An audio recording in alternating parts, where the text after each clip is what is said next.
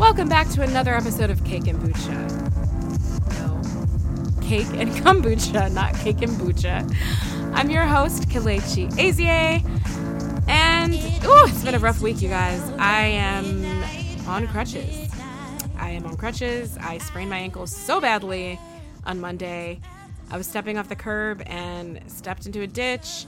I rolled it hard, hard. Like I've never, I've never really done something and known I was hurt right then. Other injuries I've had in the past have been from wear and tear over time.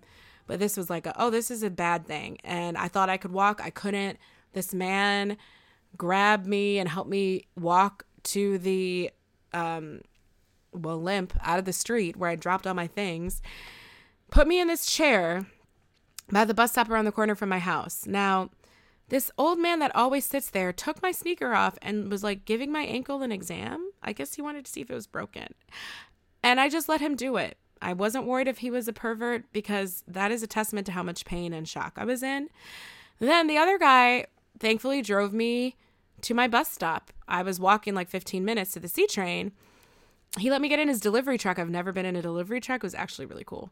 Um, and so I was just limping along, minding my business. And by the time I went to the appointment I had to, and that was done, I could no longer bear weight. So the whole fake it till you make it or mind over matter, sometimes it works. And sometimes your body is like, hey, asshole, you've torn ligaments. So yeah, I'm on crutches. Um, I'm in a lot of pain, way more than I have ever been in for anything like this. It's really not good. Um, but you know, I'm not going to panic. I have an x ray, it's not broken, so now I can just heal. My gym plans were really thwarted. It's March in a few days. I feel like the universe is um doesn't want me to get in Megan Thee Stallion shape and have a hot girl spring and I'm upset. But I'll figure it out. I'll do some floor exercises or something. I'll figure it out. Anyway, that's where I am.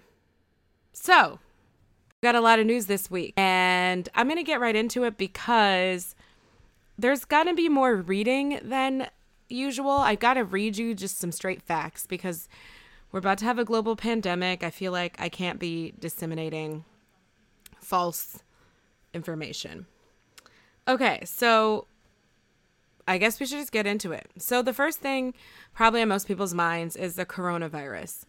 Um there are now 82,500 confirmed cases across dozens of countries. And this is according to John Hopkins, who President Trump said, I guess is a really respected place. He's not sure. Um, so far, our country, the United States, has confirmed 60 coronavirus patients, including the one that's a little bit, the one that's worrisome is the one that's from unknown exposure. This means that the patient has not traveled to a foreign country recently, and so investigators don't really know why the person came into contact with a patient known to have the virus.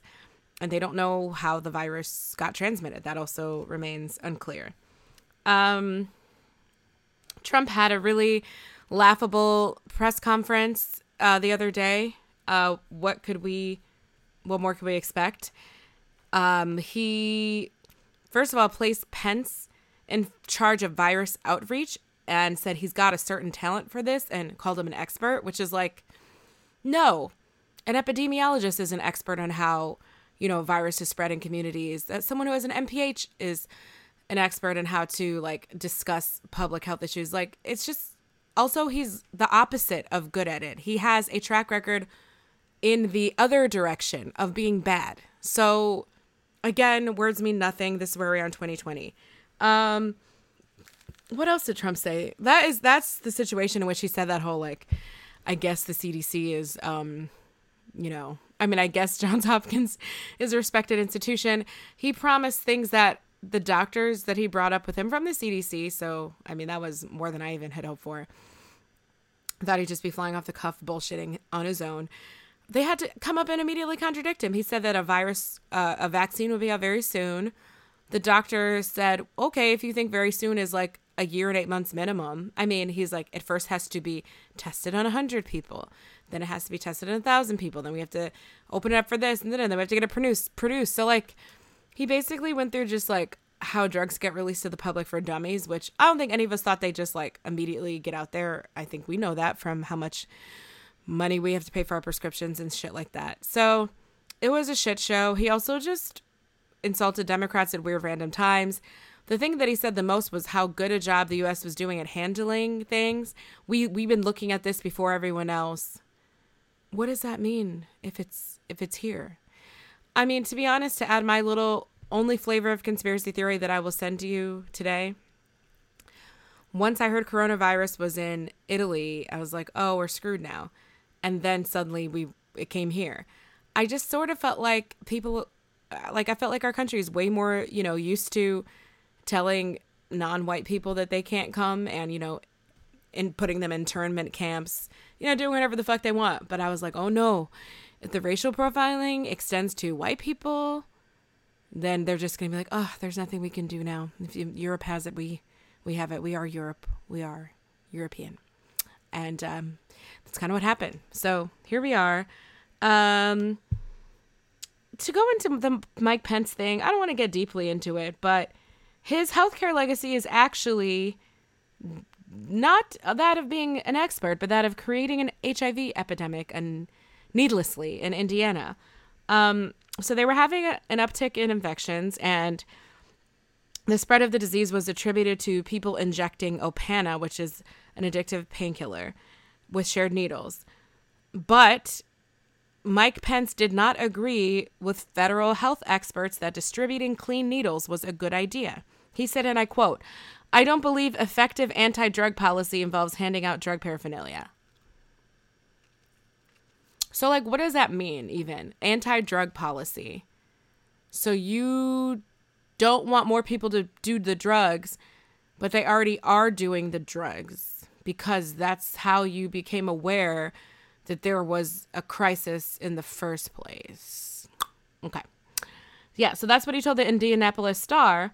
And it said, despite assurances from the CDC and pre- uh, the sorry, the Centers for Disease Control, that's what it stands for, obviously, and prevention, that it is an effective way to halt the spread of infectious diseases such as infections and diseases such as HIV and hepatitis B and C, Pence said if state lawmakers tried to send him a bill for a needle exchange program, he would veto it. So this resulted in 250 more HIV cases, which as we know, is a lifelong condition. The treatment is much better now and the quality of life is great. There's so many good drugs in the market. However, you're basically creating people that will then need government assistance to pay for these drugs in the same state that he also stripped Medicaid. He um decided that people in like the lowest income brackets should pay a deductible on Medicaid just so they like, you know, don't get lazy cuz you know, if you can't afford something, then you should like I don't know, go bankrupt or become homeless trying to pay for it so that you can feel like useful and productive like other strong corn-fed white American citizens, I guess. I don't know.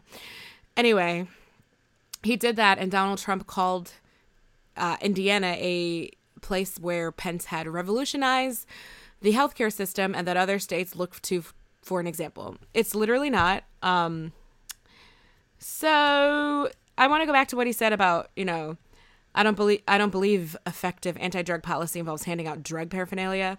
Okay, believe is the key word here. He said believe. It's the essential word. He you know, when faced with an epidemiological, you know, crisis, faced with epidemiological evidence that, you know, there's people who are going to do drugs anyway because they already are, are given clean needles. They will use those clean needles you know, for so many different reasons because they don't want to get infected. That's like not something most people are looking for because they're sharper and they don't hurt and they don't create as many track marks. There's like there's a lot of reasons I've had read into this before because I've just, you know, read a lot about how other countries manage certain health crises. And but he decided he didn't believe it. He just doesn't believe it. This is where we are. Like we are being led by people that don't believe in science. So it puts us in a very dangerous position when people don't even understand what they're talking about. Uh, President Trump said that with Ebola, you just disintegrate. It's not like Ebola. He said, I thought it was the flu, but it's not a flu. Is it a flu? I thought it was a flu. It's just like this weird monologue of stupidity that it will never not be shocking. It really won't. And I think some people don't watch these things anymore, but it's honestly like worse than you think. That's what I can say. It's always going to be a little bit worse than you predicted. Um let's see what other stuff did he say? Oh, just really great you know, specific statements like this. Well, I don't think the spread of the disease is inevitable. It probably will. It possibly will. It could be at a very small level or it could be at a larger level. Oh, really? Are that the options? It won't spread. It probably will spread. It possibly will spread. It will be at a small level or larger than a small level. Well, thanks. Um, and the CDC has said the spread is inevitable. Um, let's see. Where else are we on that? Oh, okay. So there was a whistleblower incident again um, I'll just read this to you so I get it right. Officials at the Department of Health and Human Services sent more than a dozen workers to receive the first Americans evacuated from Wuhan, China, which is the epicenter of the virus outbreak, without proper training for infection control or appropriate protective gear, according to whistleblower. The workers did not show symptoms of infection, but we know those can take like 24 days to show up, and were not tested for the virus, according to the lawyers for the whistleblower. She is a senior health and human services. Sorry, it says HHS, and I was like, this stands for what? Health and Human Services official based in Washington who oversees workers at the Administration for Children and Families. Um, she is seeking federal protection because she alleges that she was unfairly and improperly reassigned after raising concerns about the safety of those workers to HHS officials, including those within the office of HHS Secretary Alex Azar. She was told, wow, February 19th, that if she doesn't accept the new position in 15 days, she'd be terminated. Sounds kind of like how China does stuff. So that's where I'm going to leave things right now all we can do is wash our hands. Um, that's kind of like all we can do is the same things that you would do to not get sick for regular things. It might be of some encouragement that the rate of fatality for this disease is 2%. So, you know, 2% of 82,500 is a lot of lives lost, a lot of family members lost, but it is not as fatal as other outbreaks of things like this we've had. But beyond that, we got to see what happens.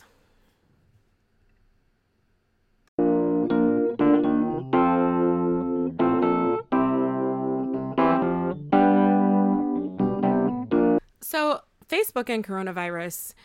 Facebook is banning propaganda about the virus that involves lies about what a cure would be for example, they shut down people posting that bleach is a cure. I don't know what kind of sociopath was trying to get people to drink bleach. And they forbid companies from making false claims like our masks are impermeable to the disease, things like that. Um yeah, it's very curious how they sometimes decide that some sorts of false information spreading is dangerous and some isn't it seems kind of arbitrary. And I just hope that there comes a time soon where they can, you know, not dabble in pretending that they have power, but decide that they do understand what they can help, you know, foment and and propagate and that they make like conscious decisions that have some sort of through line. Cuz right now it's just play as you go, pay as you go. It's just choose your own ending because if you remember, they did not do anything about people posting videos inciting genocide in Myanmar. Um, there's been many times, many times when people have wanted Facebook to take things down that were dangerous, affecting people's lives, and they did not. So it's kind of unclear to me what sparked this. I guess does disease seem like a neutral, like it's the whole world problem? It's not political, like I guess, but using politics in a way that makes people you know, kill each other or undermines the underpinnings of our democracy seems very uh, significant as well. So, yeah, I don't know what else to say about that. Get your shit together. Okay, now to get into a human interest slash public fuckery conversation about Quaden Bayles. Quaden Bayles is a nine year old boy from Australia. He had a viral video come out in which his mother was video videoing him screaming, crying, clawing at his neck. You know, it really pains me to actually describe it and talk about it. And saying that he wishes he were dead because of the bullying that he receives at school. Quaden has a form of dwarfism that is characteristic uh, with he's very he's not very tall at all. Um, he has disproportionate arms and legs and a bigger head. And he it was um, also came with some health problems for him when he was born that he's dealt with um, which i know. I'll let you know how i know that in a moment. And um, on top of that he is of aboriginal descent. So he's an indigenous australian. He has beautiful like reddish brown skin with little sh- shock of blonde hair. It was some, you know, blonde hair was actually a trait that a lot of certain groups of Indigenous Australians do have. And he, I think, is adorable. Not in a condescending way because he's small, but he's a nine year old. He's a little boy. But he just has been facing such torment in school that he wants to take his own life and he has attempted it several times. Um, I should mention that, you know, Indigenous people in Australia are treated horribly. So once I realized he was also a minority, I mean, Australia is really racist. So, like, once I realized he was a minority of any kind, in addition to having a different, you know, different abilities, being shorter, being born with a certain condition, I was like, oh no, poor baby. So, you know, his mom is online. She posts this video. I think it's very vulnerable thing to do. I think your child's mental health problems would ideally be private. Um, I think it is not a parenting choice that lots of people would make. But I also see why, she, and I'm not saying that I wouldn't, I don't know, I'm not in that situation. But I also see why she did it. Um, because she was, the thing I don't think people get when they were just talking about why would she do this? She shouldn't post this. Da, da, da. She was, it was a cry for help for her too. She was like, I don't know what to do. I can't do this anymore. Fuck you, all you bullies. Like, look at what you've done to my son. And I'm not, I mean, I'm blaming the bullies, but I also think that if her son has attempted, made attempts on his life several times, I hope that he can get treated for depression. I hope that he can get treated for any comorbid mental illnesses he might have. I think that there's a type of resiliency that unfortunately, A, we all need for life because life throws really bad things at us, but also as a minority and as someone who has a different type of condition than the majority of the population, you're going to need. I don't want to call it a thick skin. I guess I want to call it coping mechanisms, a belief system, a way of approaching the world that doesn't leave you with nothing and, and hurt you. And so while bullying is such an issue and you know, really evil little children have the technology to take things so much further nowadays. I don't know whether people are crueler now than they used to be. I can't say. When I watch movies from the 80s with people pushing people in ditches, down wells, and almost killing them, and pouring soap in each other's eyes, and swirlies and all that, which is what is that? Like upside down waterboarding, really, with the toilet. I. I don't know what to say. Like, my, my uh, parents would have ruined your life. Like, they would have ended your future. You would have been in jail and you no school would take you you wouldn't have been expelled like they just no one's putting their hands on me. It just wasn't going to happen. So i feel really sad um, for the kids that don't have the protection or can't get it or for some reason. And i also feel bad for kids that are small because i was you know i was a big girl. I was like five five when i was 10 and you know looked like i was 18 and nobody was really messing with me. People would make slick comments about books I was reading or my glasses, but nobody was going to try to put hands on me. So I don't, I can say with full, you know, I don't know. I know what it's like to not feel included, and I know what it's like to feel lonely even when you're not alone and even when you're in a group. But I don't know what it's like to be openly harassed and taunted and ostracized like that. And so it seems really horrible. It's unclear to me why some kids are such sociopaths and why some are just, you know, some kids are born super sweet And some are like, come sit with me and do you want half of my popsicle? And some are just demons. So I don't know about what's I I can't say for certain what's getting worse. I know internet tormenting just brings up a whole host of other issues like you know child pornography liability when your people are spreading naked pictures of each other and things to humiliate humiliate each other in that sense um yeah so back to his situation all i was saying is that was just to say that bullying is a, is an issue. It's a huge problem. But i think even without it he needs some coping mechanisms. He needs some coping mechanisms for people looking at him funny you know, because he looks different. I have developed my coping mechanisms for people looking at me funny because I'm black in a situation where they didn't expect to see a black person in Astoria. Like sometimes it just means having an attitude. it's not always the best coping mechanism. But uh yeah. So there's a positive t- part of this story and then of course a negative backlash because how can we not have how can we just uplift a child without having a negative backlash? So this the video from the mom went viral. There's a comedian in the United States who's uh, also a dwarf, and I believe he set up some sort of a he either suggest, set up some sort of a GoFundMe or just introduced people to the video and like encourage them to send well wishes. So he got contacted by this kid, Quaden, got contacted by all of his favorite celebrities. He got personal messages from his heroes, um, he got personal messages from around the world, which was really great. There was this really sweet one of this nine year old boy who's head of like an, an no, he's 11, head of an anti bullying league at his own school in the United States. And he was like, you know what? I just think you need a friend. I'll be your friend, man. You know, if you come out here, we can hang out. We can do this. It was it was so sweet. And um, uh, ultimately, four hundred fifty thousand dollars was raised for this kid and he also got to do the first kick at the Indigenous um, All Stars, which is a division of the rugby league, which is, whew, mm, I did know I was a rugby fan. I just, can we just have a moment of silence for quads? Just one moment.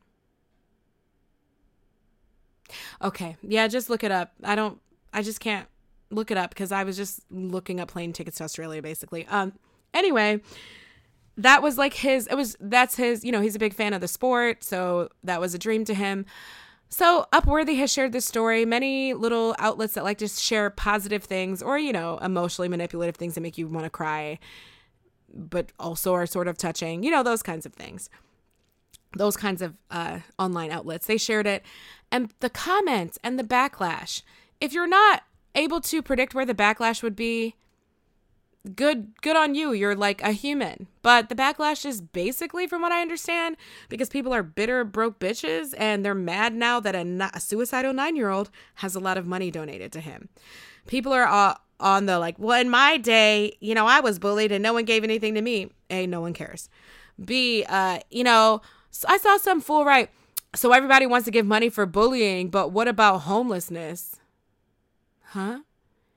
I like you could do both. Are you are you just broke? Is that I'm broken. I literally if I have a dollar in hand, I just I'm like, well, I have more more of, of a dollar than someone else has. I'll give you this dollar. Like, I don't really understand it. And then there were rumors going around that he is really an 18 year old, which is so wrong in so many ways because that's the same kind of thing he's getting bullied over his appearance. So because, you know, with the, some of the way your facial structure is different with the kind of dwarfism that he has eh, it does you you know there you don't always know how old people are. Like it there is i mean you have clues and you have tells but people can look younger. One might say his face looks a little older. I mean it's kind of like it's a little subjective. But to definitively say falsely that he is a teenager and scamming everyone for some for some reason I don't like that kind of shit. I'm very suspicious of the people that try to downplay suffering. It's kind of it's kind of all from the same well. Like bullying isn't that bad. The treatment of indigenous people in, you know, Australia, New Zealand is not, you know, Greenland, things like that is not that bad. Uh we shouldn't believe that this person is actually suffering as much as they are. Why not? Furthermore, the woman was his mother was on a show called Black Australia like four years ago when he was five. And he's on there. So there's documented evident black uh indigenous people are referred to as black in Australia. And I mean a lot of them pretty much are if you see pictures. But yeah, so they she was on this, you know, documentary talking about her life, her struggles, her struggles with her child having this condition, like surgeries he went through as a baby. There's footage of him as a baby, so adorable. Like it's documented that he that he has this condition and how old he is. And so how do rumors like this get spread when they're completely verifiably false? But also, why are people mad when someone gets money for something? I you know, didn't know that I am I supposed to be jealous of other people's money? And I'm just not like I didn't know that that was a thing that so many people felt. I I get feeling irritation with certain kickstarters and I I think there's a lot of kickstarters and even in my industry there's a lot of actors asking other actors to fund stuff when we barely have two quarters to rub together ourselves. And you sometimes feel like how do we all get in the situation where we're just circularly asking each other for things? But this is not that. This is people including celebrity contacts that have been made because of the virality of this video who were sending this child things because they wanted to. So, how do we have a whole contingent of people that are comfortable putting their ashy fingers on a keyboard and coming for a child? And even if he was 18, so then he's a suicidal 18 year old, barely an adult, who still needs help and might still be helped by having some of his favorite, you know, Hugh Jackman reach out to him and stuff like that. I don't, I don't get it. It's so mean. It's just so mean. Ugh, human humans are weird. I don't know. I don't want to think any deeper about what that thing is, but I I think uh, you know I've talked it out here before that I think a lot of things that make people uncomfortable have to do with like they sort of identify with it or they they don't want to see themselves in it or something like that. I don't know. So maybe they don't want to know that the world is that bad that a nine year old could feel this way, but it is. And we know this because there have been children that are almost single digit age in the news that have self harm and worse. So I was disgusted by this. Um, and then to top it all off, and I really hope he wasn't pressured by everyone being a bitch, but Quaden has decided he wants to give the money to charity. It's now amassed $450,000 and he wants to give it to charity. And you know, I don't like to see people not get money that they could have used because of what some other bitter Bettys think. I will talk about that more with the Weinstein thing. Wait, will I or have I already discussed that? I think I've already said explicitly like victims get money. What you saying? What you saying? Uh, get money. What? It's a conspiracy. Everyone wants us to be broke. They really, really do. They want us to be broke. I'm, I'm like you know, I'm losing the thread now, but I saw I saw this thread, this meme. It said um Bernie Sanders like the top, you know, people with 10 million dollars and more will have an inc- increase in taxes and then the bottom was a picture of this woman like screaming and running, holding her face. It said people it was like people who make $40,000 a year. And that's what I've been thinking for these past couple debates. Um when when when Warren says she has a billionaire uh, tax coming out, I guess I realized that I don't think I'm going to become a billionaire in my life. Do I not love myself? Like, I just never thought this is going to pertain to me. I think I will be successful, but I don't think I'm going to be a billionaire. So, do people really all think they're going to be billionaires? Big tangent. We'll pick up with election stuff. But my point was just that the counting other people's money, I don't understand. Like, let people have their things because one day when it's you, you might want to take your troubled child to Disney World. Like, I don't get it. So I'm kind of pissed to think that this kid isn't going to use any of the money where he could go to college, which is a huge problem. you know, many indigenous people in Australia do not have therapy, which is very expensive. He has medical expenses that the rest of you bitches don't have because of the conditions that he was born with. So I'm like, dude, please go to Disney World if you want to, but not because of what these people are going to think. If you felt like you were about to kill yourself and someone gave you a, a trip to Disney World and that is what made you feel better, great. Great. It takes different things for everyone. I don't get why everyone just wants everyone else to suffer to the same extent that they did. Like, fuck off.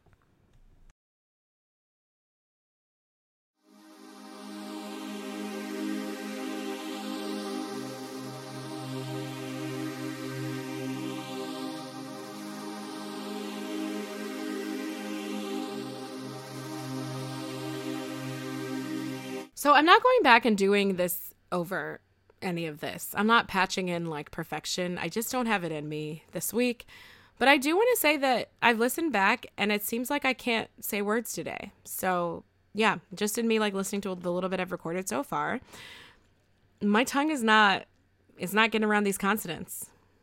Consonants. Ugh. I don't know. I was also under anesthesia this week for something else, which I don't even want to get into. Maybe I'm still high. It's just been a week, guys. It's been a week. She had a birthday and she's trying to get serious about her health because she's not 17 anymore. And it's just that time. Okay. anyway. Okay, back to what's next on the menu for this discussion. Um bitter broke bitches. I literally had that in my notes. Okay, taking down Bernie Sanders.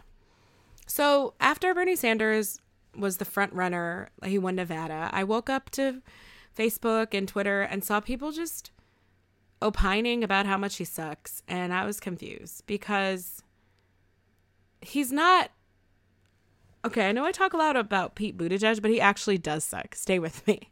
like he does. He really does. Um, he says nothing. What can I say that I haven't already said? He's not the front runner. If he was like really the front runner, like really, really, I probably would reel it in a little bit. I would because I I don't think he's going to purposely try to ruin the lives of, of minorities and gay and trans people and immigrants the way Trump is.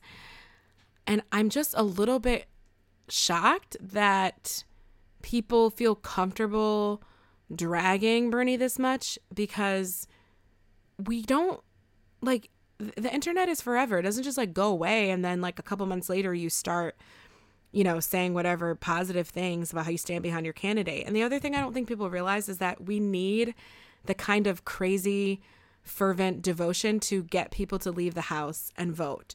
This isn't an election where we can just be like, okay, perfunctory vote. Like, you have to have people feeling like they're in a cult because we need them to leave the house and do it. We need just we just need higher voting rates. Can't rely on the black women that always come out we we can't do everything for you guys. So I just feel it's weird to I didn't well, I guess I didn't know people hated him that much. Like I knew that I had my issues with him. Um and Elizabeth Warren to me is so much of a better candidate that it's it is painful to watch her not win and that we ha- I just feel like we have this opportunity to have such an amazing president and we're we're losing it now. And yes, Bernie's consistent. Yes, he's said the same thing for years. Yes, he is correct. Like, we need to burn some shit down and do it over. It's not working. And I am really sick of people just putting little band aids on things. Like, because the theory behind it seems to be that it has to be the way it is. And so everything is a deviation. There's nothing wrong with with just doing things a lot differently so that people can have better lives. And that's mostly what he's saying. Like that is what I get out of what he's saying. Um, but even before, I mean, and the other thing is, I think is this interesting push and pull between him and the media. So people start saying that they don't want him and he's wild and crazy and he's a socialist, and then he sends out emails to his um, campaign supporters like, hey, like some woman posted this, hey, Jody, it's you and me against everybody else, or something like that. Or it's like us against the establishment. And then Jody's freaking out. I don't want it to say us against the establishment. Like, that sounds, what do you mean it's us against the world? Like, what about my neighbors? Like something. But it's like, we, I mean, everyone is sort of against him. So when he says that, like, everyone but his supporters is against him, like, they talk cash shit. So it's kind of funny because when he says it, it sounds hyperbolic, but it's not. Like Democrats keep coming out against him. And it's not what I want to see right now. I just don't. Like I really don't. I haven't I haven't seen any powerful Democratic leaders come up out against Pete Buttigieg and come out and say, "Hey, we don't need someone who has no experience in office. Hey, we don't need someone to get elected who has 1% or 0% approval with black people. We you can't get de- elected without the black Democratic populace voting for you. So this is a stupid person to keep pushing along. I haven't seen anyone come out and say that. So does it like look funny that the person that wants to raise taxes on the wealthy is the one that gets all this shit? Yes, it looks like you just all are worried about your money. And you've kind of said that. So I I just get tired. Um I'm not saying that people don't have the right to their opinions. I'm saying that we all use the internet recklessly and then when we don't get what we want, we also use it recklessly to complain and be shocked. And I if it sounds uh like a know-it-all or condescending or whatever, like I don't care. Like I thought Trump was going to get elected last time and I was correct. And it's like none of these pundits thought that. People didn't think that like we laugh at the whole like coastal elite thing, but me not living on the East Coast before that election was what allowed me to understand that no, no, he really can win and this is not a joke. Like, so everyone who's like, there's no way we could have known, there is a way. It's just like by listening to people that are not really, you know, the ones that are directly around you. And so I am not saying that, like, I don't know. All I'm saying is that I just see the same things repeating. And to me, I trust myself because I was right before and I trust my instincts in that matter and I just feel very uncomfortable with it. I feel like a similar thing is happening where we drag someone up and down and left and right and be like, I'm with her, I guess. okay, I'm with her. And then we get surprised when someone that has some real excitement behind them is um you know wins like we you don't give your enemy all these kinds of ammunition to use against you. All of the things that we are saying negatively about Bernie and our fears and our concern, especially the Democrats that are going on TV and saying things like that, they're going to be used against him. And it's going to be very hard to convince America as a whole to vote for someone who people are able to say, well, his own party doesn't like him. I mean, that can help him with the people that feel like, you know, who want to do a more like Trump like burn it down vote. But it's an uncomfortable thing. And I just don't think enough thought is given to when discourse ends. And like, what are the real asks? Like, we need to have some real asks of Bernie. If we want things to change that he does, we need to have concrete asks. We can't just be like, it rubs me the wrong way and his supporters are crazy. They are crazy.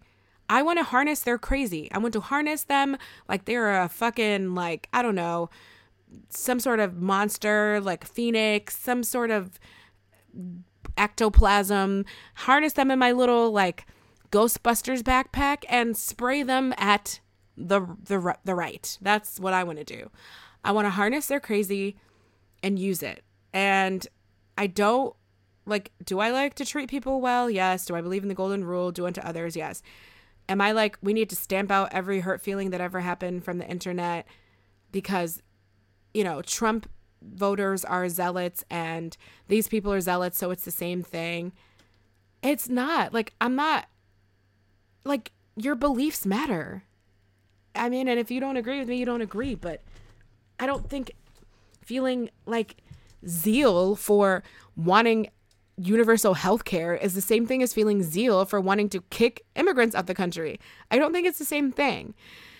I totally understand the concept that things that are, you know, thought to be good or have good aspects, like, you know, some religions or whatever. I'm going to say some because I'm, I'm not even going to say that all religions had good intentions from the beginning, but like some, you know, can then get out of control, be used for evil. And, and that's a very similar concept, you know, and groupthink is dangerous yes to all of that, but I'm not prepared to say that Trump supporters and uh, Bernie supporters are the same level of dangerous because they they don't believe the same things, and I think your beliefs matter. Um, and I haven't seen, you know, they're not. These are people that don't believe in gun owning and stuff like that. Like it's not the same thing. I don't have to. If I go to Bernie Sanders rally, do I think everyone's going to be armed no. I'm not saying a liberal won't punch you in the face. We like we fisticuffs sometimes, But do I think they're all gonna have guns? No. Do I think they will and like to like wear masks and shit up in Virginia and take rifles up to Capitol buildings and just be everyone's everyone's face like, hey, I'm white and I have big guns and I might shoot you, but you gotta be okay with it because Second Amendment. Yes, because that is a thing that actually happens. So I'm just not sure about these false equivalencies. Like I'm not sure. So I mean, I've always thought Bernie Bros were obnoxious. They have the nickname Bernie Bros because they are obnoxious. Um, Ava DuVernay got online and said, "No, no, I don't know who I'm voting for, but I know this is not what I want." And and she had clipped um, where Bernie had said, like something like "will upend the Democratic establishment and the Republican establishment." The key word was establishment and upend. Uh, no, he did not upend. The keyword was like establishment. He was saying we're going to overturn like both the Democratic Democratic establishment and the Republican establishment. Now, do I think he needs to think about his messaging more and how many people it's turning off? Sure. I do. You can have the same policies, but you can change your messaging just because people are uncomfortable about it. And I don't believe in writing things that have different interpretations online. Like, I don't believe that if you can read it really fast and not really hone in on the fact that his the keyword is establishment and so and then you have to do the mental math to figure out that he doesn't mean the whole democratic party he means establishment as in a negative way as in the old guard of you know fuddy-duddy heads and people that want things to stay exactly the way they are even though it's not working for many, many people. That's what he means by establishment. You shouldn't have to do all that math. I, I'm a firm believer that if you're a public figure and you're trying to get something from people, you need to say something in a way that's clear so that it, people it can't be used against you because that's just smart. That's nothing less than smart. But I will say the same thing for Ava DuVernay. I was just I don't know what she meant, but of course it's it sounds like she meant I don't want this as my candidate. And like I was just sad that she said that because she's a really powerful person. And so I was like, oh God, that seems like another person kind of saying that they won't vote for Bernie. Again, if that's not what she meant, it doesn't really matter. That's what it reads like quickly. So that is, it's just like not good optics. I don't know why Democrats, we don't think as much about optics and we just let our principles beat us in the face until the last second. And then we're like, try to suddenly unify and be like, hurrah, and it doesn't work. I was listening to some political pundit that was saying, when is the last time you've heard a Republican talk about swing states and what Democrats they can get to vote for them? When is the last time we've heard that happen? Never.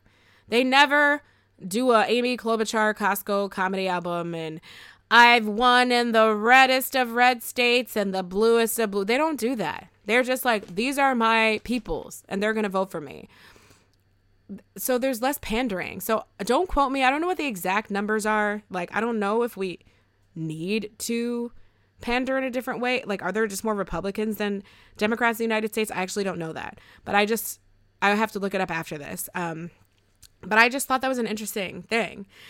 We're just strategically different. And our strat- strategy as a Democratic Party has kind of been like not having one recently.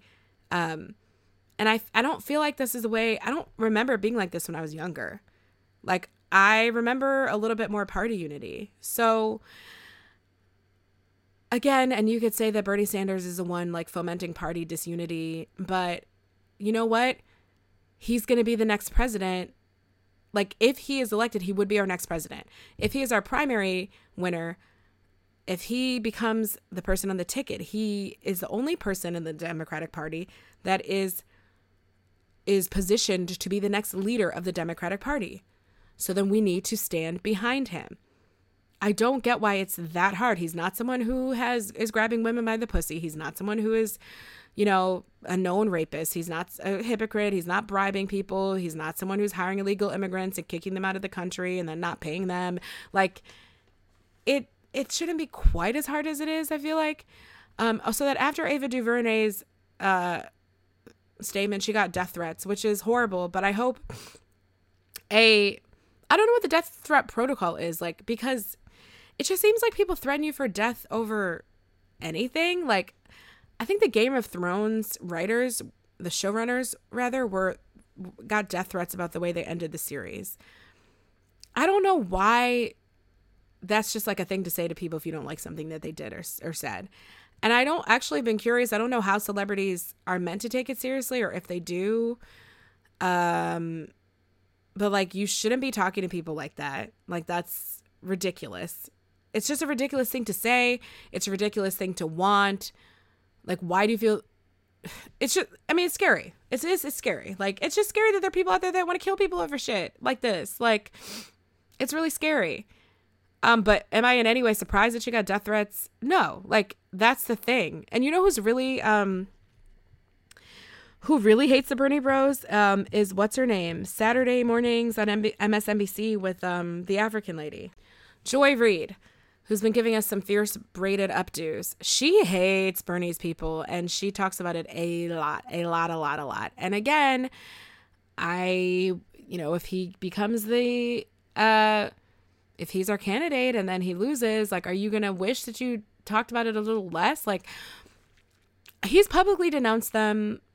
I'm not, I'm not super clear on what else he's supposed to do. Like, you know, it's Pete Buttigieg's talking point that, well, you need to look within your like messaging or you need to look within like yourself. Like, what is it about you that attracts those type of people? And I'm like, I'm not gonna agree with the people to Buttigieg talking point. I mean, what is it about you being smarmy and fucking fake? Like, what does that say about your ability to dupe so many people?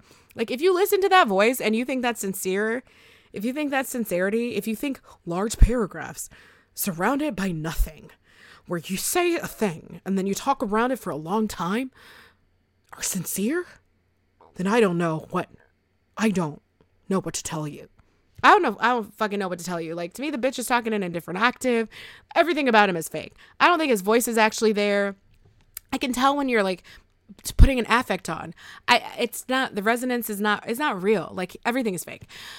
So I don't know. Um, I just I don't know. I, I'm just gonna hate to see Trump in office another four years. That's all I'm gonna say. Like this, I might sound crazy now, and then after the worst happens, we will have to play this back. But to me, I just don't feel like we're like in private. I feel like if we on the internet write a bunch of think pieces about how someone sucks, that's still there when people look him up who might have been considering voting for him later when he becomes the candidate.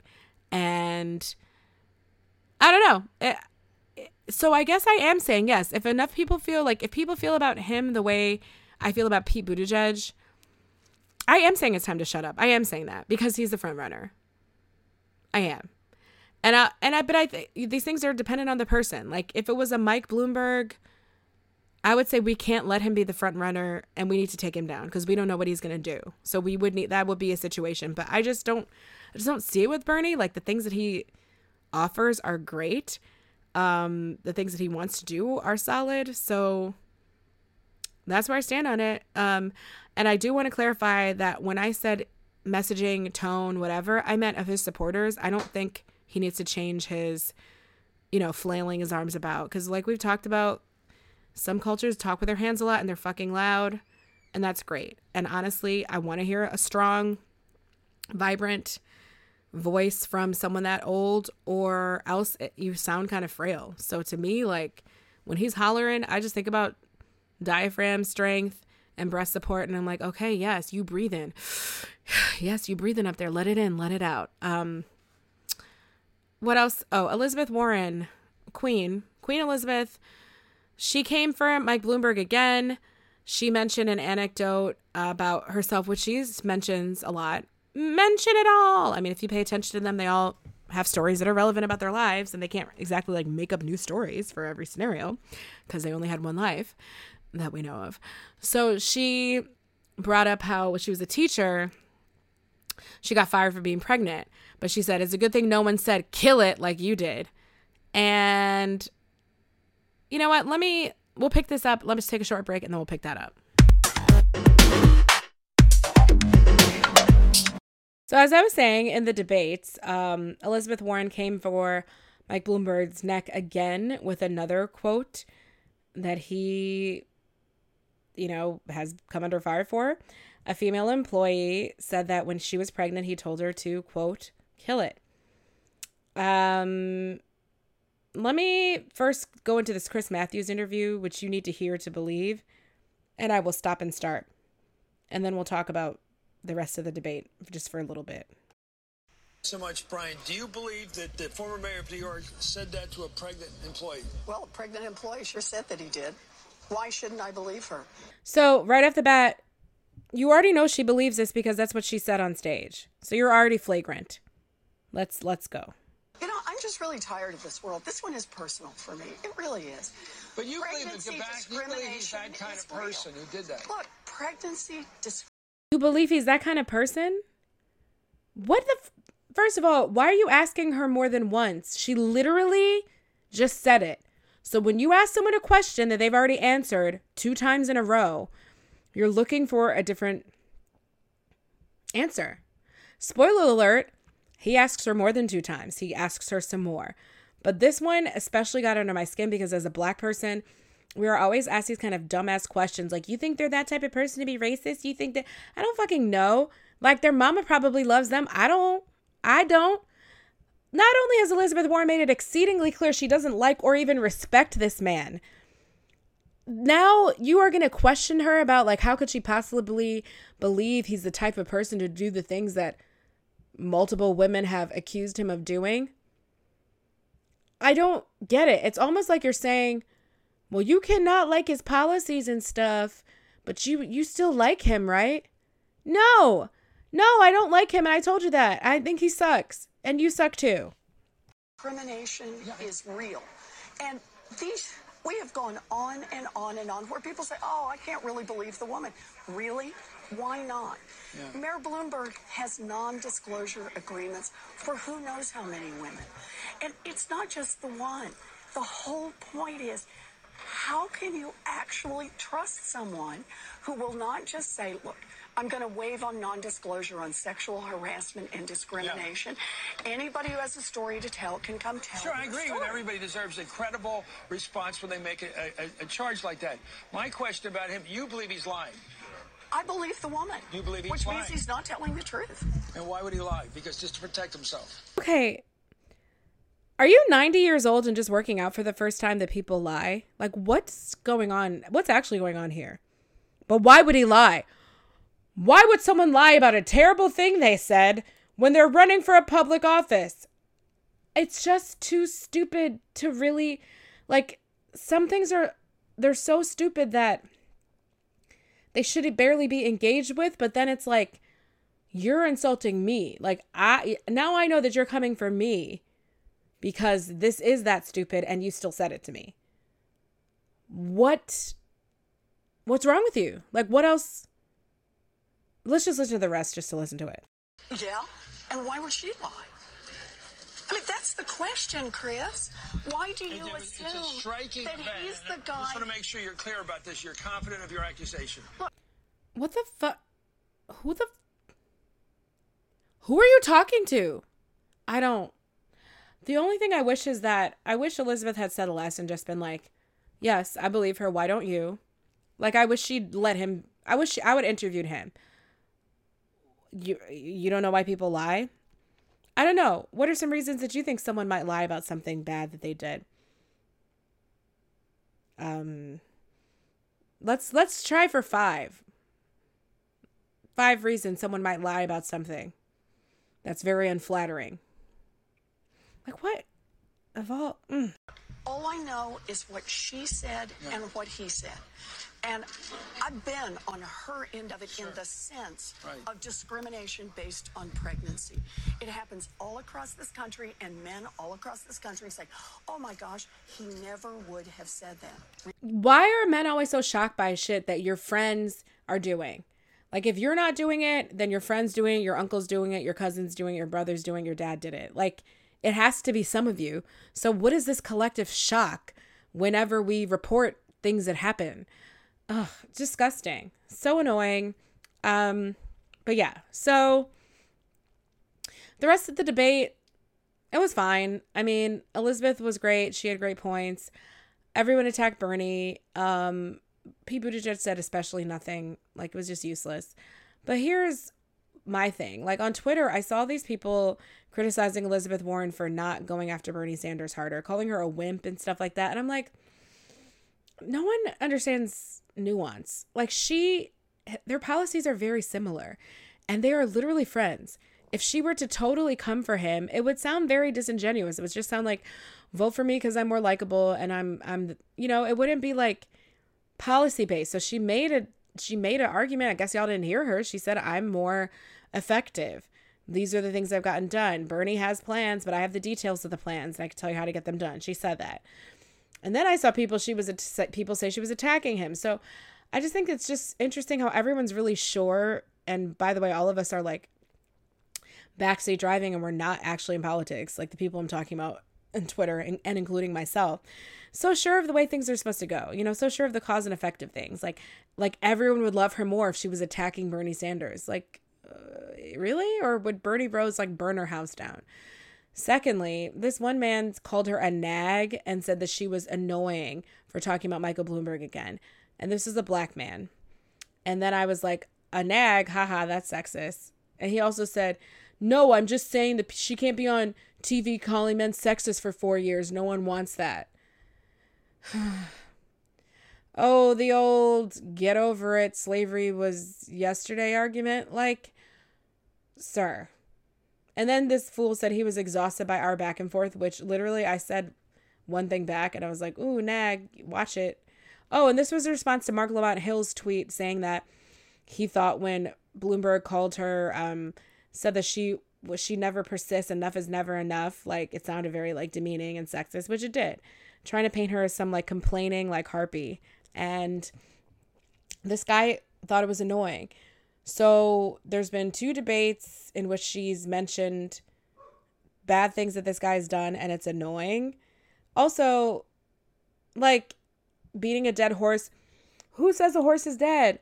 It's not dead because he's still on the debate stage. Honestly, she's the type of person with her values that I honestly think there's things that she would lose over. So if it makes her too annoying to go after Mike Bloomberg, I honestly think she would do the public service of trying to make him so unpalatable that he has no chance of winning because she honestly thinks it's that important. Like, not only would we probably not be able to win with a candidate that has, you know, so many NDAs and so much dirt on him.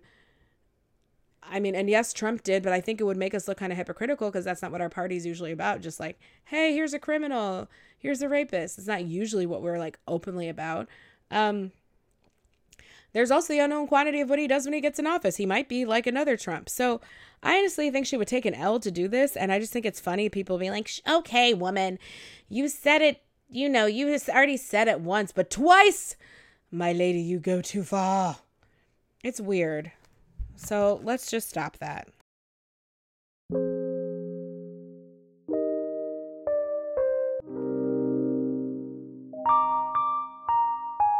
Harvey Weinstein was convicted, guys, of criminal sexual assault in the first degree and rape in the third degree. He was acquitted on the three other charges, which included predatory sexual assault, and he was sent to jail to wait sentencing on March 11th. But of course, he decided to go to the hospital instead with his fake health problems. Um, he could be sentenced to between five and 29 years in prison. Uh, this is a huge win even though he didn't get the most severe charges, the cases that were brought forward kind of represent the end of perfect victims, which I can't even get into right now because it's a little too heavy for me. But the point is, some of them maintained a relationship with him afterwards uh, things that people do, things that happen because you know you're rapist, because you want a job, because you want to reclaim the moment and and not feel like you were raped. You want to go on like nothing happened, like all sorts of reasons. Again, if the most powerful person in Hollywood coerces you into some bullshit, your job afterwards is not to make sure you give up your career so that you can be a perfect victim to later make sure that he goes to court and goes to jail so that everyone like looks at you fondly and doesn't question anything about you. That's not your job. Your job is to live your life, get your money like he got his, okay? So, I'm I'm really thrilled that the prosecutors went ahead with it because a lot of times when things don't line up in a perfect package, they don't go ahead with it and it represents a new world we're stepping into where people can start to put themselves in someone else's shoes or hey, avail themselves of information that's available already, but they just chose not to, like how rape victims act and stuff like that. So I see this as very positive for a bunch of reasons. If you care to be disgusted and mortified, go listen to the Daily's interview with his his uh, lawyer, the lawyer representing Weinstein. It's a crazy, crazy woman who literally told the interviewers that she was never sexual assault, sexually assaulted because she never put herself in that position. Like I'm not paraphrasing, that's what she said. She said I always like look around behind me and I walk home and like other weird things like that. And she also, you know, she said so she had these these crazy examples like if someone gives you a drink at a party and then they give you another drink and say they want to discuss it with you over at the tables. And then they say they want to go upstairs to look at a script I mean, we have to make women give them the responsibility of their choices.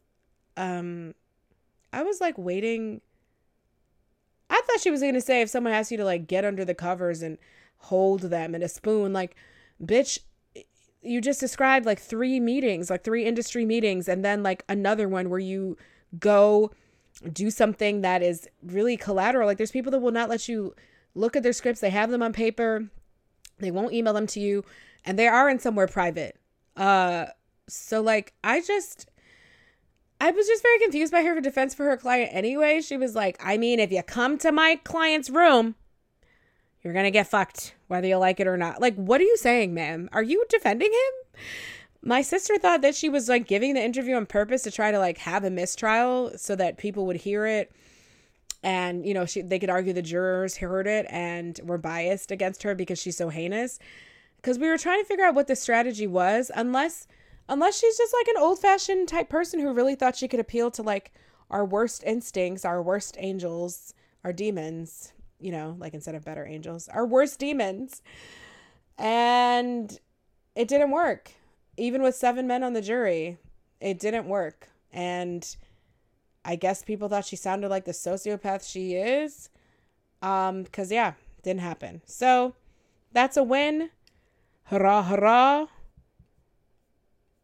Yeah, it's, and I mean, what are the Hoteps going to say now? Are they going to still, what about Harvey Weinstein, everything to death? Like, the man's actually going to jail. If you somehow missed out on watching Miramax movies in the 90s, I feel sorry for you. You missed the chance where you could actually be aware of some of his contributions to society without throwing up in your mouth a little bit. It was an amazing time. He was an extremely powerful person who, I mean, if anyone could afford to buy a network, it would probably more likely be him, who actually worked in the back end of television and film more than Bill Cosby did, even though he was producing shit too. I mean, it's just, I just can't. Like, I also started listening to the this Bill Cosby podcast it's horrible. And there's also just so many black female victims that, again, you have to ask why do people create these narratives that just where black women are completely like erased and thrown away? Close. I just want to say that celebrity fan culture, women, we don't care about women. There's so many intersecting things that have happened with this Kobe Bryant story. But the most recent one was the memorial service. Um, people were criticizing Vanessa Bryant for not having his family speak, even though, as someone who's not even a fan, like, as in, I'm not a basketball fan, I wasn't like, who wasn't like a celebrity I thought about a lot even I had been aware that his family was estranged for like he's estranged from his parents for like 20 years. Some people were criticizing her for not letting them speak. So what what is it? What is it that you guys as fans want from people? This is what I want to understand because first you come after people for um talking about his legacy and including things that he did, which is what a legacy kind of is. And then you get mad at his widow, who's someone you should be uplifting and protecting right now, questioning her motives for why she didn't have the family speak there. And I see so many people like writing about it in Facebook threads. I'm just like, damn. Do I look crazy when I talk about like Beyonce? Like, check me. Check me on whoever I care about and talk about like I know because it sounds fucking weird, okay? Like it sounds strange. It really does. Nobody cares about what you would do at your memorial service. That's what she did at the memorial service for her husband. That's what she decided to do. The family was in the front row. They didn't decide to talk. We don't know why. They didn't feel like it. They didn't want to. But his immediate family is he's you're not like once you leave your parents' household, you're not like he's a 40-year-old man. He had children. Like that that's his nuclear family now is his wife and his kids. And I'm someone with like ride hard for my siblings, so I don't mean to say that in a you know, in a flippant way, but I'm just a little confused about why you're like you don't think his widow is his family, you know what I mean? Like and could be the one that was in charge of everything that eh, determined, you know, everything about the service and how she wanted it to go. I don't understand that. And she is also the person that lost a child, and it's a memorial service for her child. So I can't imagine having some funky in laws on the stage, some grandparents I didn't get along with that thought I was stank and a home wrecker or whatever. Whatever people try to throw on, you know, the women at first that uh, then become the rocks of the family. I would not want them on stage either. But I'm just speculating now in a way that I don't even want to because I don't even know. Or I just thought, when is it going to end? When is when is criticizing the way other people process information, process grief, process the passing of a celebrity, process the passing of someone that they know and you don't? When is it going to end? And why don't people feel embarrassed to say the things that they're saying? That's what I was thinking. But I was just like, wow. It's clear that any women can get thrown under the bus. Uh, and it can be his wife, it can be Gayle King, it can be a victim. It's like anyone is fair game for this man. And I just don't think that's what he would want. Let me not even say something like that. I'm sorry. That that's probably disrespectful too. I just don't it's not appropriate. Like and it's strange. Leave her alone. And I listened to the read and heard that people were doing the same thing to Nipsey Hussle's wife, Lauren London. She was at an event with Biggie. Oh my God. Sorry. Sorry. See? Wow. Just thinking about celebrity deaths. She was at an event with P. Diddy and it was like some celebrity black brunch or something, some black people event for Black History Month, some fancy party. And people were then starting to talk about whether they were dating and getting mad da da da. Now she posted online like I'm still his, but no widow should have to do that.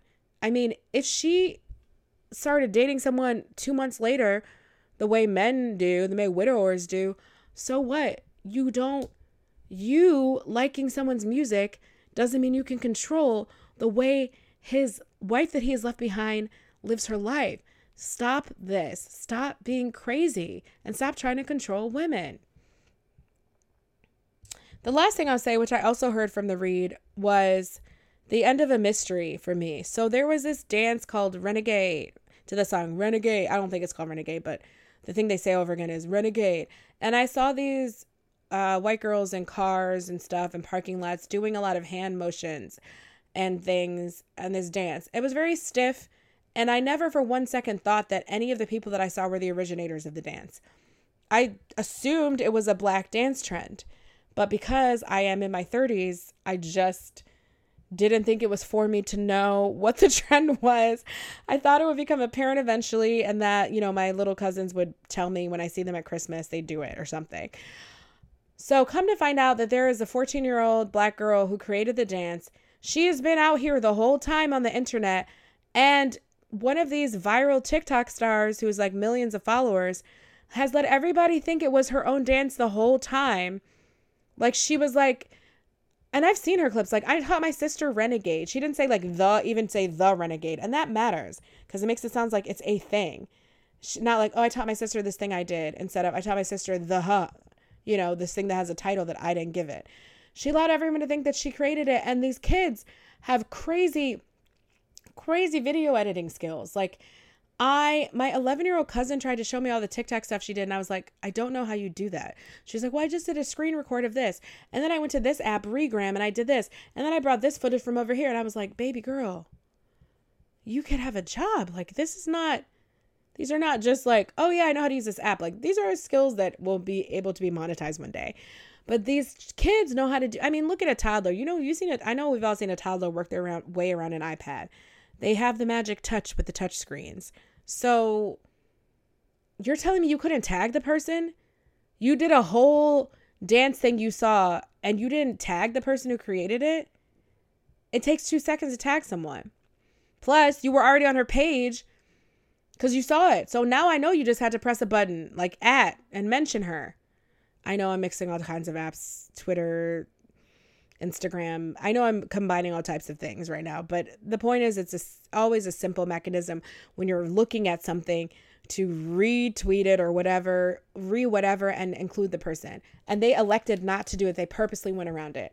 So fortunately, now this girl is getting her shine, and she's went on Ellen and Ellen gave her a jacket with the name like original creator of Renegade on the back of it and um uh like oh the jacket had just thousands of dollars. Ellen was like oh look there's a thousand dollars in one pocket and another pocket. I'm like ellen you better just bless everyone auntie. But i just it's so disrespectful. And this is why we'll keep having these conversations about cultural appropriation that don't get to the meat of these issues because it's about money, recognition, disrespect, theft, and it's on purpose.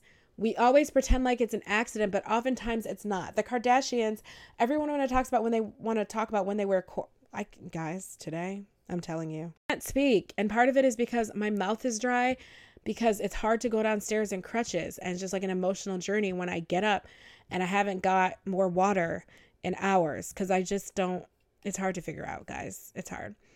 Anyway, what I was trying to say was everyone wants to talk about the Kardashians and their cornrows or over tanning.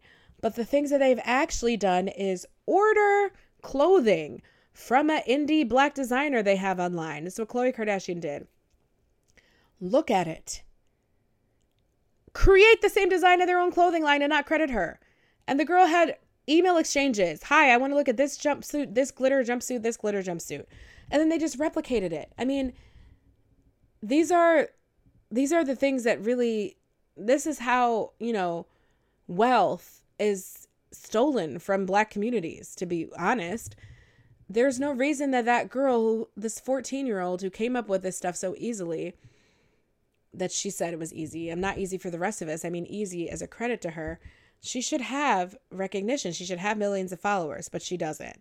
It's some white girl in a, who in a crop top and provocative yoga pants that pretends that she made these dances.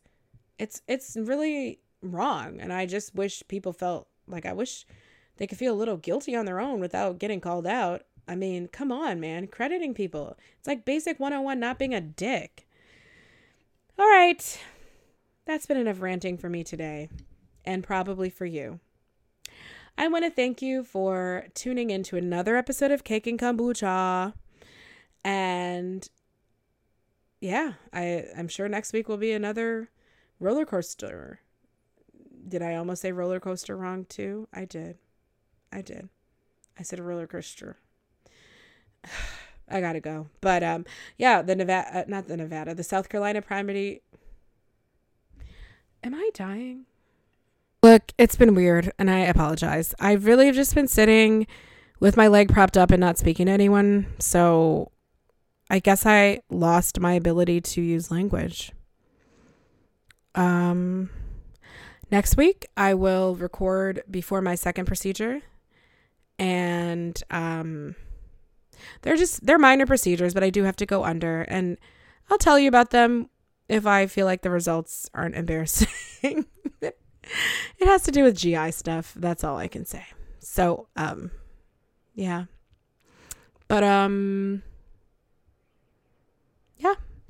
We'll learn more about this global pandemic and we'll see what happens in South Carolina and how Joe Biden winning one state because he's popular with the blacks affects everything else. Because, like, can we just get back on track and winnow it down, please? Anyway, that's all for me. I'll talk to you next time. Thank you for sticking with me. Bye. Cake and Kombucha is produced and hosted by actress, writer, and singer Kelechi Ezie. It features music by the talented Melanie J.B. Charles. If you like what you hear, check out melaniejbcharles.com.